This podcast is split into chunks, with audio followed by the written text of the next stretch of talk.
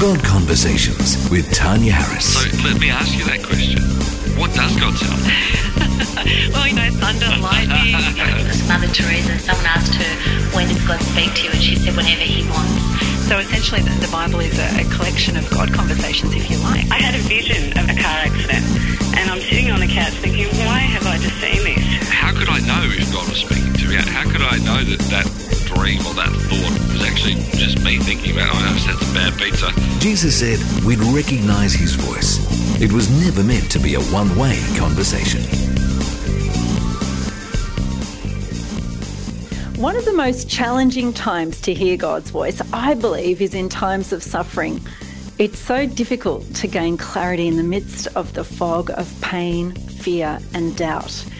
That's why I'm super excited to have my friend and fellow author and communicator, Kate Nicholas, on the show today. Kate has been through a roller coaster ride of cancer diagnoses, but has heard God speak right in the midst of them. I believe that this episode is going to help you, or someone else perhaps who's trying to hear God's voice in the midst of suffering. Hi, and welcome to the God Conversations podcast. My name is Tanya Harris, and I'm a pastor, practical theologian, author, and the director of God Conversations, a ministry that equips you to hear, recognize, and respond to God's voice. My guest today is Kate Nicholas. She is a British author, a TV presenter and speaker with over 30 years working experience as a journalist and editor. More recently, she's been the global communications chief for Christian aid agency World Vision. She also preaches in the Amazing Grace Church. I'm going to break out into song right now. The Amazing Grace Church of St. Peter and St. Paul in the town of Olney in Buckinghamshire in Mother England. Welcome to the show, Kate. It's so wonderful to have you here. Oh, Tanya, it's great to join you. Thanks very much for having me on. I love that intro. The one thing you didn't mention there, which is probably relevant, is I actually lived in Sydney for a while, um, and I where I worked for UNICEF, and that's where I met my lovely husband, John. Oh. Only I married an Aussie who wanted to live in the UK. I thought I was going to live on Bondi Beach, but no, I ended up back in the UK again. Uh, what was God thinking? I think I remember reading all about that in your first book, Kate. Um, but we first met, what was it, five or six years ago? It I was indeed. It was. We yeah, were both, yeah. both about to launch our first book with the same publisher. And I was so impressed by your beautiful writing and your storytelling and your ability to share what you've walked through in such a profound way. So, why don't you tell us a little bit, maybe a little bit about the big picture? Who is Kate Nicholas, where did you come from? And yeah, how did you get to be where you are right now? Bless you. Well, I think you've done a very good intro to begin with. Um, I am also a mother, I should mention. I have two relatively grown up children, the youngest of which has just gone to university this week, just gone.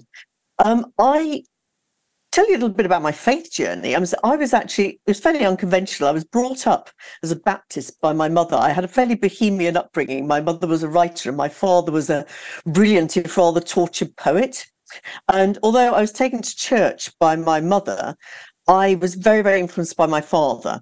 And he was, um, he was, he, very, very disturbed man. He would now have been diagnosed as bipolar, but then he was left pretty much to his own devices. And he was left sort of waging the war at the world and God.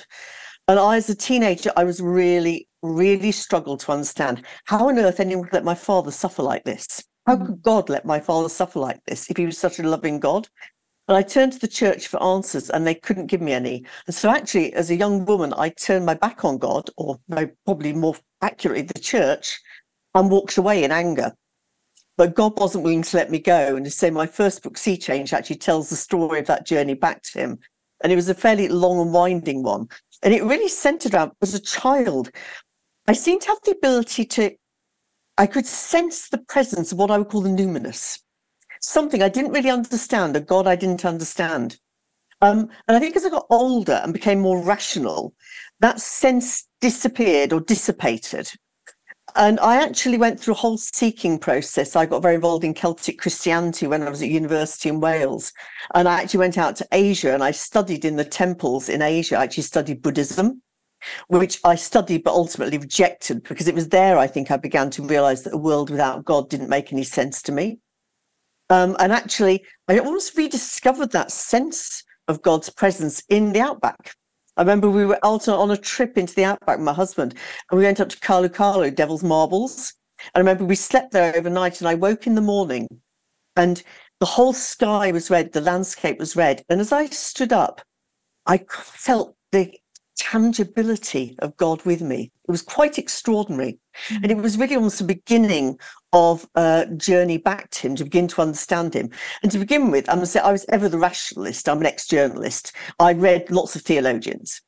And eventually I came to the conclusion that C.S. Lewis so wonderfully described that Jesus either had to be mad, bad, or it had to be true. And he so obviously was so eminently sane and he was very definitely good. I realized it had to be true. Um, and so my, uh, my first faith was of the head. And it was only later, really, I would say it became of the heart, and I really came to know Jesus.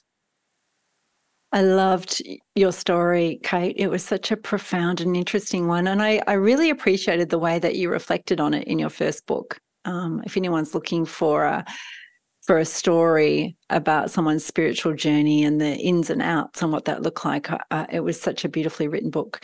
But since that time, some years ago, you had some really bad news, and that has also become the subject of your second book called To the Ocean Floor. So tell us a little bit about this horrific journey that you've been on and some of the ups and downs of what God has done in your life. Well, it really began in 2014 um, when um, I was first diagnosed with cancer. Um, I was diagnosed with advanced breast cancer, and the prognosis was not good. It had actually spread quite considerably. I think I was spending a lot of time traveling with World Vision, and I think I was living perennially jet lagged. And so I failed to notice a lot of the symptoms. But it was stage four by the time I was diagnosed, and it had spread to my lymph system, to my collarbone, to the pericardial sac around my heart, and into the mediastinal area around the lungs. And so I wasn't given a very good prognosis at all. But in actual fact, it was extraordinary because the healing actually began first for the first treatment. I remember when I was ill, God said to me, You will not die, but you will live and declare the works of the Lord from Psalm 118, 17. I was sort of given this scripture that came to me again and again and again. And I clung on to it like a life raft throughout. Wow. Um, and it was extraordinary what God did. The fact I'm talking to you shows that God did something extraordinary, I believe, potentially miraculous. And it was interesting because I wrote yeah, because stage, first... stage four, four is not something you normally come back from, is it? Stage four is something you can sometimes live with for a while, but it means right. it has spread beyond the localized area. So okay. it's spread to elsewhere in your body. And once it starts to spread somewhere else in your body, then normally they regard it as incurable. So it can be managed for a while, then give you quality of life for a while. And some people, that's a very long time. I've actually got friends of mine who lived to stage four for a very, very long time. Um, mine was quite aggressive. Yeah. So, um, and especially having spread to the pericardial sac around my heart, it wasn't wasn't. A, we all know what the heart does for the body. It was not a good look. so, um, yeah, it was very very tough thing to hear. I a really tough thing to hear, especially as a wife and a mother. Um, it was quite extraordinary. And I think it's one of the things I really discovered during that post. I should say, I wrote Sea Change, my first book, while I was actually going through the treatment. And it was because I was so worried about what it might do to my children's faith. I was really worried they'd think that God had done this to me and maybe struggled in the way I'd done when I was younger. Mm. And so I wanted to let them know how God had all stood by me and about my own faith journey. And so I wrote all this down. And in doing so, I actually began to see where God had been at work over my life, that He'd always been there. And I think that helped me so much in my own journey because it gave me faith. It reinforced my faith. I thought, I left God. God never, God never left me. Yeah. And I could see all these points in my life when he'd been there, how he changed my trajectory. This sort of unseen hand had guided me. And I just had this sense of wonder throughout. And I'm sure that helped me through. Um, but I think what I would say is um, I really don't understand why some people are healed and some people aren't. I struggle with this a great deal. Um, I think what I would say is I never advocate fighting something like cancer on a diet of prayer and carrots. I took every single medical um, medical treatment offered to me, and I firmly believe that doctors are God's hands and feet, and the wisdom for all these medical breakthroughs, of course, comes from Him. There's nothing beyond the purview of God. How can they lie outside of the purview of God's creation? So I really believe in this. But I think what I did really come to understand was that God's healing or Rapha is something bigger than and may not always include a cure. Because I think what I felt at that time was this extraordinary sense of his presence Mm. and this peace that really did pass all understanding. I remember my husband saying to me the day they first told me what my prognosis was, we were sitting in the oncologist's office, and he said it was extraordinary to watch. There was this peace descended over me. And I remember you later said, Kate, you could wear a leg off a table, so no, it didn't come from you. and it was, I remember, I remember the oncologist kept leaning over and saying to me, You do understand the implications of what I'm saying, don't you? I said, Yes, you're telling me I'm dying. And, he's, and he was just completely confounded by this. I said, I'm going to leave the door open to God. Yeah. And it was this Well- peace that I think was extraordinary. I know reading your first book, actually, I really saw that. You had such mm. Like sage wisdom from the beginning. You walked it with such grace and strength.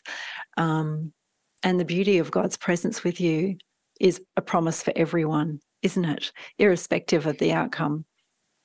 It, I don't believe that it, your healing of all kinds depends upon faith. Jesus healed those of faith, but also those of none. I mean, so the man at the pool at Bethsaida had no idea who on earth had healed him. And I always think that's something to cling on to, you know. God is God's ability to heal in every single way is much bigger than this. And he did heal me. And the amazing thing was I did go on and live and declare the works of the Lord. And Yeah. as you know, he kept opening up these doors to me. It was incredible. I ended up writing two more books. Um, I ended up speaking all over the world about my journey. Um, and I ended up presenting this show on TBN called Living a Transformed Life. So in 2021, when a routine mammogram showed that I got three tumors in the other breast, it was a bit of a shock. I sort of felt, I must confess, I actually think to begin with, I think I felt bewildered. I felt like I was in a bit of a wilderness. Um, I really understood where that term bewildered came from because I couldn't answer. I felt I'd been fulfilling Yeah. what my commission from God, and yet somehow this had happened to me. And I was told that the the um, tumors and the cancer was much more aggressive this time. Um, so it was a real shock to the system. Um, but what God told me then, and just came again through scriptures coming to me, scriptures coming to mind that I hadn't thought about for years, was this idea that it was in the wilderness that the Israelites were given the rules for life. Jesus was driven into the wilderness before he began his ministry. God doesn't drive people into the wilderness without purpose. That actually it can be a time of immense discovery and time of immense growth. And for that reason, I began again to think I must record what God is doing here. So at the outset, I began to think I've got to write down what God is doing here. And that's what led to my second book, To the Ocean Floor, which is about my second cancer journey and how it turned into a really profound gateway or gateway to a really profound connection with God, something that went beyond anything I'd experienced before. profound, um, Kate. I, I can't imagine what it would have been like to get that second diagnosis and, and feel like you were doing it all over again, perhaps. But I, I totally resonate with you about the wilderness concept. I, I think as I've grown older and as I've connected with people, I can see that as a pattern, even in scripture, that people were led into this time. And God, as we were talking about just before, isn't the author of pain or suffering or disease but there's something that he about that that he uses in those seasons. I think of um, Paul with his thorn in the flesh. That greater than Paul's comfort in removing the thorn was a level of depth of some work in his soul. Um, Second Corinthians talks about that he was had the potential of pride, spiritual pride, because he'd had all these spiritual experiences, Yeah. hearing God's voice and revelations of the third heaven. And he's now in danger of his soul um, becoming polluted by arrogance and pride. And so, healing for Paul, I think, in that moment looked emotional and spiritual more than physical.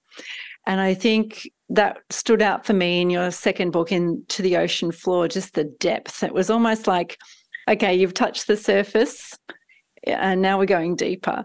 And um, we'd love to hear more about your journey, particularly hearing God's voice in that in that time, Kate.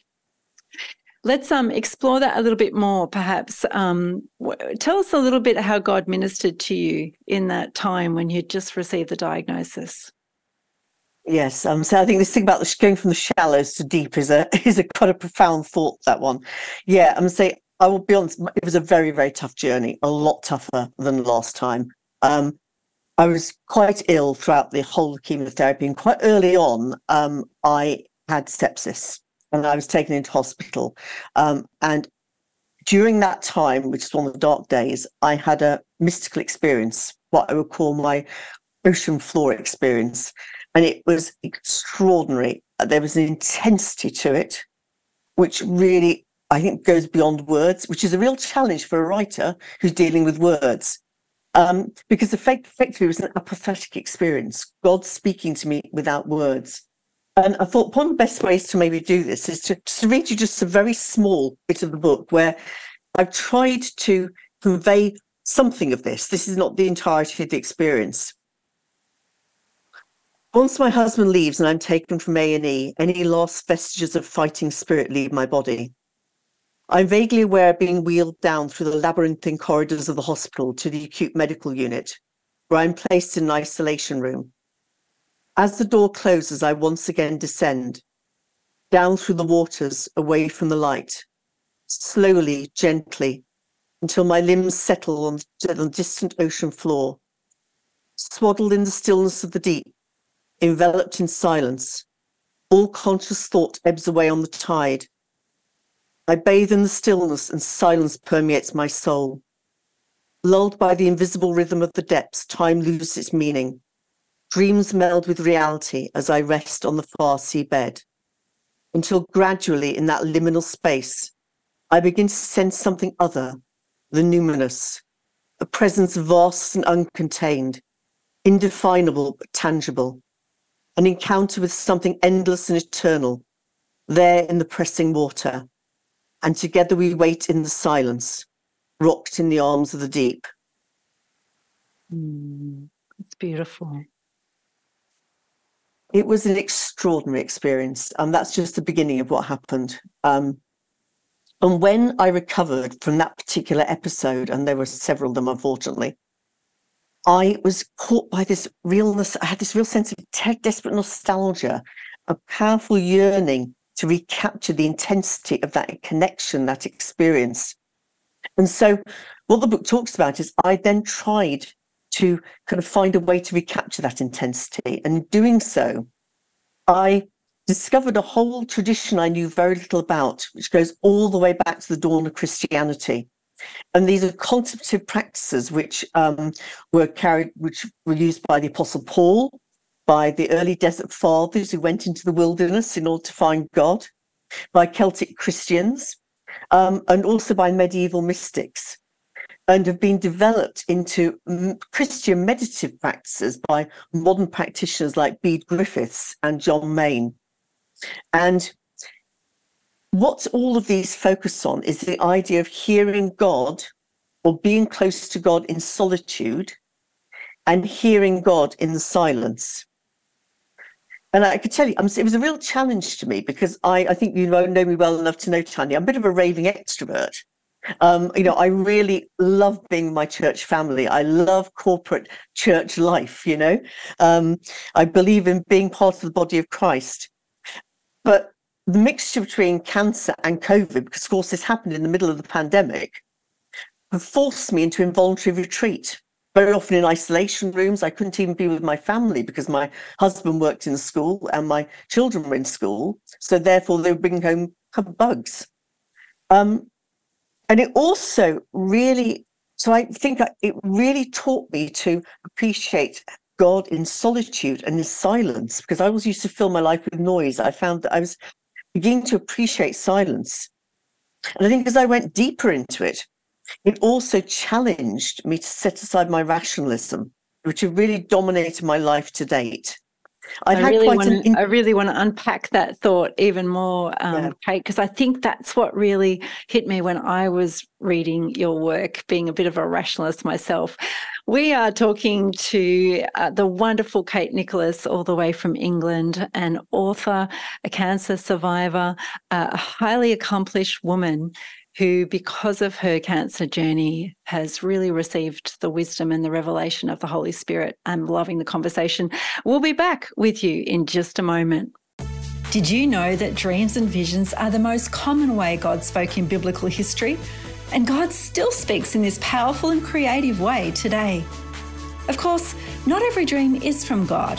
So, how do we know when it is? And how do we understand the strange scenes that appear in our dreams?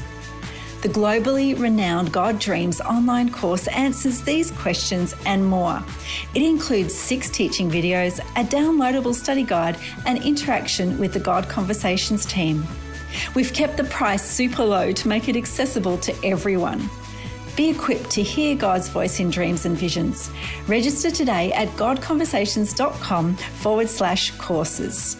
We're back with Kate Nicholas from the UK, and we are talking about hearing God's voice through cancer. Thank you for sharing that beautiful passage of writing, Kate. That was, it takes you there. And I know that words have their limits in terms of trying to describe a spiritual experience. Um, but looking back on that, you've said that you've then gone on this journey. Now, this is interesting to me because often when we have revelation from the Holy Spirit and God shows us things, this then calls us to learn more that we haven't realized before.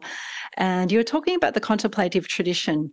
If you had to sum up some key thoughts around that, uh, what would that look like? What would that mean for people today? How could we learn from those who have gone before us? I think probably um, you can sum it up with Psalm 46:10, be still and know that he is God.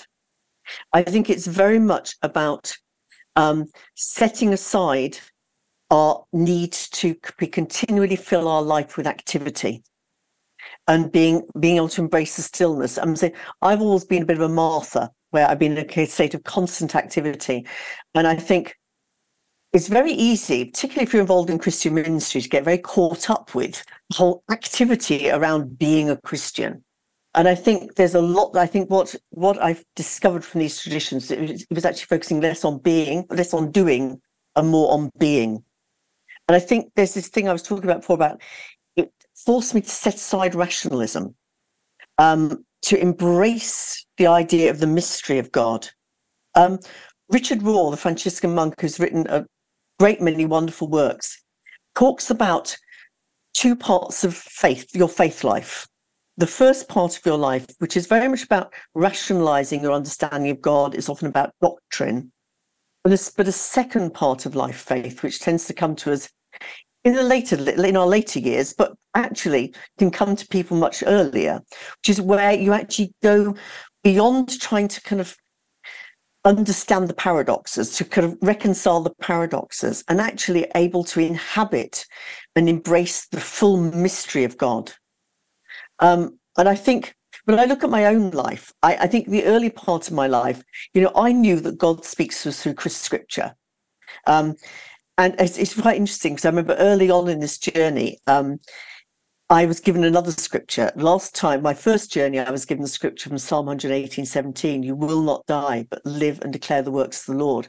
And on this journey, I was given Jeremiah 29, 11. You know, I, I, I have plans to prosper you, not to harm you. I have plans to give you hope and a future, which again, wonderful promise that I held on to like a life raft. And I think scripture keeps coming to you. And this scripture kept coming to me throughout. Um, but I think I also understood that God speaks us through our circumstances, and the people we encounter. And I remember one moment I met a wonderful prayerful nurse that I speak about in the book, that I talk about in the book, who met me quite early on the journey and kept on being with me almost like a guide. And I remember one of the first things she said to me when I first met her and we prayed together before I went in for a scan was Jeremiah 29 11, you know. God has plans to prosper you, not to harm you. So I think God does speak to us through scripture and through our encounters. And I knew that. Um, and I think the other thing I understood was that God speaks to us through what I call God incidences. Um, I remember quite early on, I was actually a friend of mine suggested I read a book by Bede Griffiths, um, who was a Benedictine monk who went out to India and set up the first Christian ashram. And his his theory was that, or his thesis was that, in the West, with our devotion to rationalism, we have lost something of the intuitive connection with God, which actually the Eastern mystics, such as the Desert Fathers, really understood. That's And he what really challenged me when I was reading your book. That's it. I um because I, I I don't know if it was you that said Christianity is actually an Eastern faith. So the come from the non-rational, right? That's a non-rational, intuitive, and that's the side of me as a as a thinker and an analytical person. That's the side of me that probably gets squashed down quite a bit. And so I, when I read that part of your book, even though I talk about hearing the voice of the spirit, that's what really hit me. Um, and the importance of in the West, we've really denigrated that a little bit. And I think that, you know, sometimes what we've done in the church is that we've called some of these ideas a little bit new age or a bit threatened by the mysticism and um, meditation, contemplation. But actually, this is part of the Christian tradition. And it's just the West that has rejected it in favor of systematic theology. so um, I love what you're saying there. And it sounds to me like you've come out better for it. You've come out on the other side experiencing uh, that awakening of yourself as well. Well, I think that's actually quite interesting. We say about it being new age. It's actually very old. Yeah. These are really, really old ideas. Um, it's really interesting because when I began to read about this, um, I found these kind of mystical experiences. I'm saying Paul, for example, um, talks about mystical experiences. In 2 Corinthians 12, he says he was caught up to the third heaven, whether in body or out of body, I do not know, and heard things that cannot be told, cannot be uttered. You know, Like you were very, caught very down, old. you were, you were caught down to the ocean floor. He was caught up in. Yes. But I think this, it- the- the- I think this second part of life journey is about embracing all of that. It's about, um, you know, leaving aside the idea of the East, which I think makes some people nervous. It's about embracing an intuitive connection with God. Yeah, well, And I that's think what the spirit. idea- Yeah, the spirit is spiritual, and, and that's Yeah. exactly the spirit realm, isn't it? Where the spirit lives. Yeah. So it makes sense, Kate. That's where He speaks to us. Um, and I think you know, it's about appreciating that God speaks in solitude. I'm saying, you know, Jesus in Matthew 6 6 says, you know, when you pray, go into your room, close the door, and pray to your Father. There's something about in being in solitude and allowing that sense of his presence. Beautiful. And of course, in silence. Um, so I always love the story about Elijah, you know, 1 Kings, where he's running away from Jezebel, who's trying to kill him, and he's he goes to Mount Horeb and he's actually feeling, why on earth is all this happening to me? Um, you know, something I can resonate with. Um, and he he complains to God, and God says to him, you know, he says to God, I've been very zealous for you. You know, why is this happening to me? And so he's told to go and stand on the mountain. And God says he will pass by. And first of all, there's this great wind that cracks the rocks, and then there's an earthquake. And he expects to see God in this, you know. Um, and then there's a fire. And then finally there's silence. And that's when he hears the whisper of God. That's when God speaks to him. So I think there's something about I and the thing that I found through this journey is I found that it was in solitude I came closest to God. And in silence he spoke most eloquently, I think, into this very deepest part of me. Sickness is often the place where we find ourselves feeling very alone. I don't, you know, no one else can endure that with you. And God certainly seems to turn the volume up in those places. Kate, um, I'm thinking about our listeners. I'm thinking about people who are going through a time of suffering now, whether that will be um, disease or whether that's uh, difficulties in relationships or, or just um, things that have happened to them. What advice would you give them in that place for someone who's going through that and would really love to hear the voice of God in the midst of that? I think when I started out this process, I tried to establish this rule of life, but it was only when I became too ill to read, my situation became too complex to play, pray about, when I began to, when I was almost ill too ill to think clearly, I really began to have that intuitive connection. So I think it was about giving up this striving, this striving to actually can somehow battle this, not leaning on our own understanding. But it's, I think there's something about letting go and allowing this descent to the ocean floor because this sense, which you know, I talk about in the book, being held is so profound. Um, you know, I've always been a kind of a bona fide control freak. And I'm saying for me, this was incredibly challenging. I think it's one of the most challenging things about it. Um, but I think it's there that I found the God that speaks without words. Um, the poet Gerard Kelly has described to the ocean floor as a powerful account of the richness that can be found at the borders of life's journey, which I love, because I think it's sometimes only when we go beyond our own resources that we're able to surrender to this divine voice that speaks without words into this very, very deepest part of us. I don't believe, however, you have to suffer to have that experience. I think that's really, really important. Um, I think any of us in our daily lives can actually have this time of surrender. I think it's about taking time in our lives to go apart, to actually spend time alone with God, to allow Him to speak into our lives. And I think that um, one of the things that I've done is within the book, I've actually shared all the resources that I used on my journey. And these range from everything from Christian mindfulness through to centering prayer. Um, and so there's sort of lots of apps and things that people can use to actually try and actually just open themselves up to this intuitive experience. So I really don't believe. Very often, I think we feel that you know. I think sometimes people can feel they hear from God most clearly, kind of on the mountaintop moments of their lives, you know, and we have to kind of go apart. The reality is that He also speaks to us in the valleys, but we have to still take that time apart and to t- and to do as He says and just be still in the midst of everything and just allow ourselves to know that He is God. Such profound wisdom, Kate. I love it. And it's such a great call to be still and know that He is God. I, again, I keep thinking about people who are listening today. I'm wondering, I don't normally ask this, Kate, but I really feel to do it this time. Would you mind praying for people who are listening today um, that they would really be able to find God in the midst of their suffering. Would you mind doing that? Of course, I would love to. I would love to, Tanya.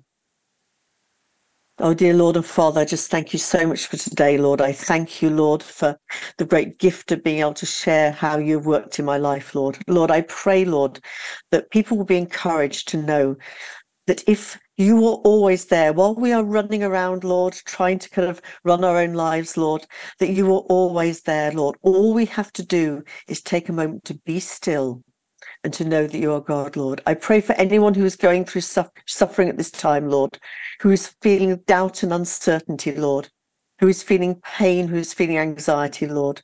Lord, I pray, Lord, that you can speak into that situation, Lord. You'll speak into the very deepest part of their souls with the wisdom that goes beyond words, Lord, with that profound sense of your presence, Lord. I pray that they will feel that they are being held, Lord, in your arms in the deepest part of themselves, Lord. Lord and Father, I just lift all those up to you who are suffering at this time, Lord. But I also lift up all those, Lord, who maybe are seeking you but feel that you're too far away, Lord. And I pray that they can find the moments in their, in their daily lives, Lord, where they can also, Lord, be still and to know you, Lord. To know you in a deep way that goes beyond words, Lord. Lord, your thoughts are not our thoughts. Your ways are not our ways, Lord. Your ways are higher than our ways. So, Lord, I just pray for that embracing of your full mystery, Lord, and that recognition that this world, our reality, is so much more wonderful and mysterious than we can ever imagine, and to glory in this, Lord. I pray this for all those listening today. In the name of Jesus Christ, our Lord and our Savior and our healer. Amen. Amen. Kate, you're you're such a blessing, and I'm so glad that you are here to declare the works of the Lord. For those who would Thank love to enjoy your book, and I highly recommend it, where can they find you? Um, you can find more information on katenicholas.co.uk and to the ocean floor and all my other books um, are available on Koorong. In Australia. In Australia, th- this podcast goes all over the world. So good old Amazon is a good off- mm, option. And Amazon, well. apologies, yes, and Amazon worldwide, and Amazon worldwide. Yeah, and Eden in the UK, absolutely where your home base is. Thank you again for coming on, Kate, and for sharing your wisdom with us and for being vulnerable in your story. I think, you know, just uh, exposing what was happening in your story is such a beautiful part of your writing, and it's done so beautifully and sensitively. So thank you again. Thanks for listening to God Conversations with Tanya Harris. Don't miss the next episode by subscribing to the show on your favourite podcast app. And remember, the Holy Spirit was given so we could all hear God's voice. It was never meant to be a one way conversation.